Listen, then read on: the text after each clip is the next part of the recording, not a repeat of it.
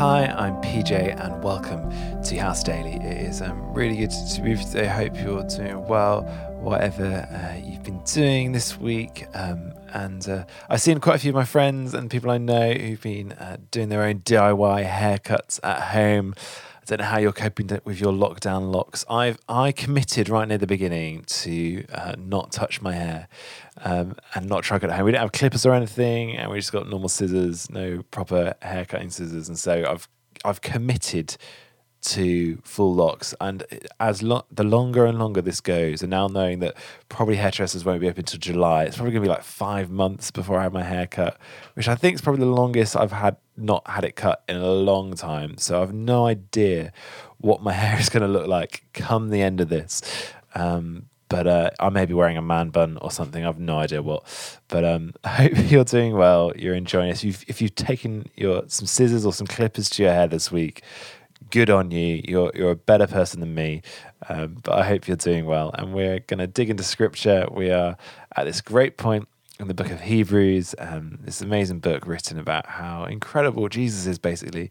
And we've just been thinking about uh, Jesus in the role of priest and the importance of that. We've had that really strong challenge uh, in that. And we're about to dig into now, uh, finally, um, this idea of Melchizedek and the order of priests of Melchizedek.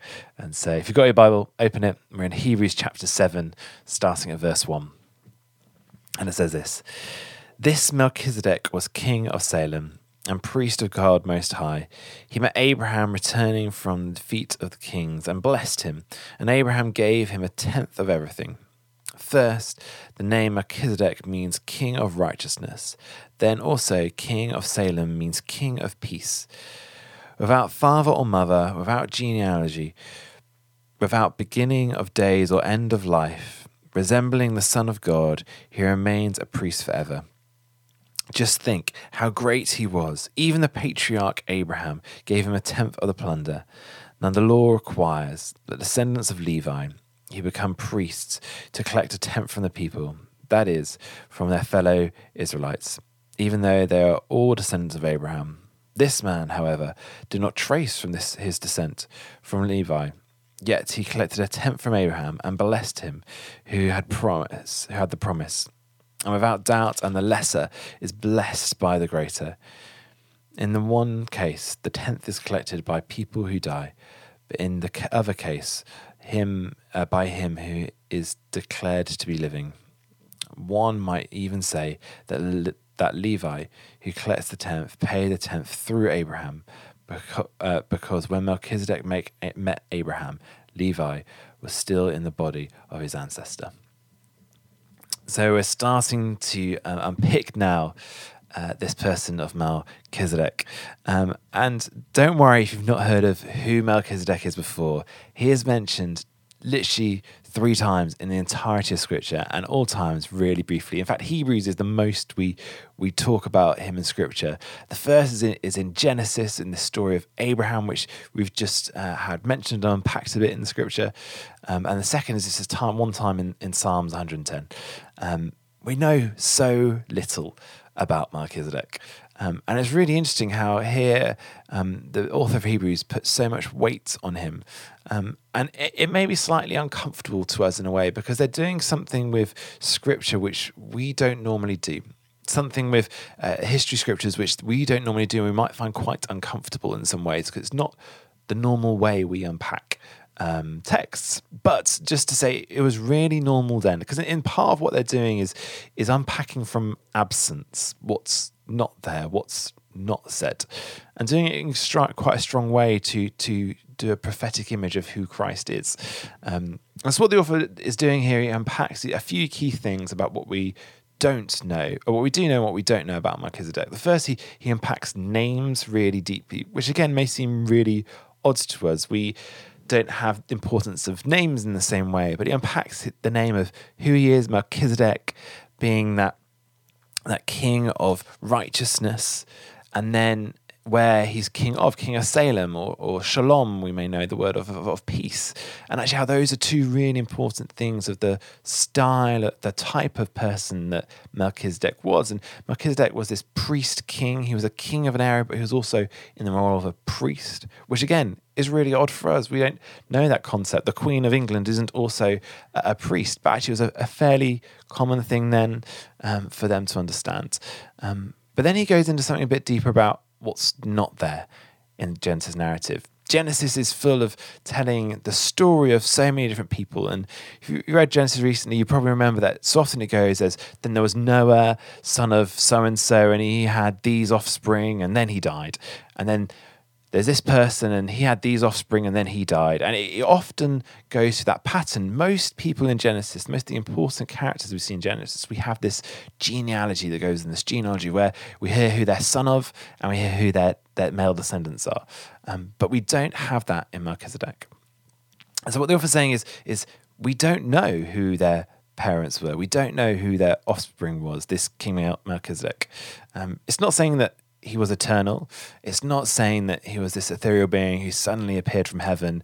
Um, in the story narrative of Genesis, we see actually he, he, seems to be someone who's known by the people there, known by the other kings in the story. Um, he's a normal person. Um, but we're saying it's actually the way this person's been put into scripture is really intentional. It's really intentional how there is little about Melchizedek, how it doesn't talk about how he came into being, how it doesn't talk about how he died. Because actually, that, that is a prophetic telling of who Christ's going to be. He's a different type of king.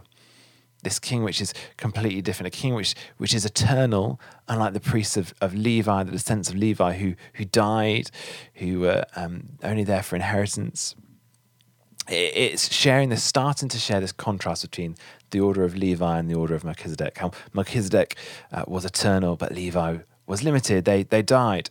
How actually the, the priests of Levi were, were fallen themselves. They had to make sacrifices for themselves, but yet Melchizedek didn't do that. Melchizedek, we don't see any imperfection in Melchizedek. That's not because it wasn't there, but it's just not spoken about. And so actually what the author's doing is unpicking that more this, this order of Melchizedek is a perfect priest.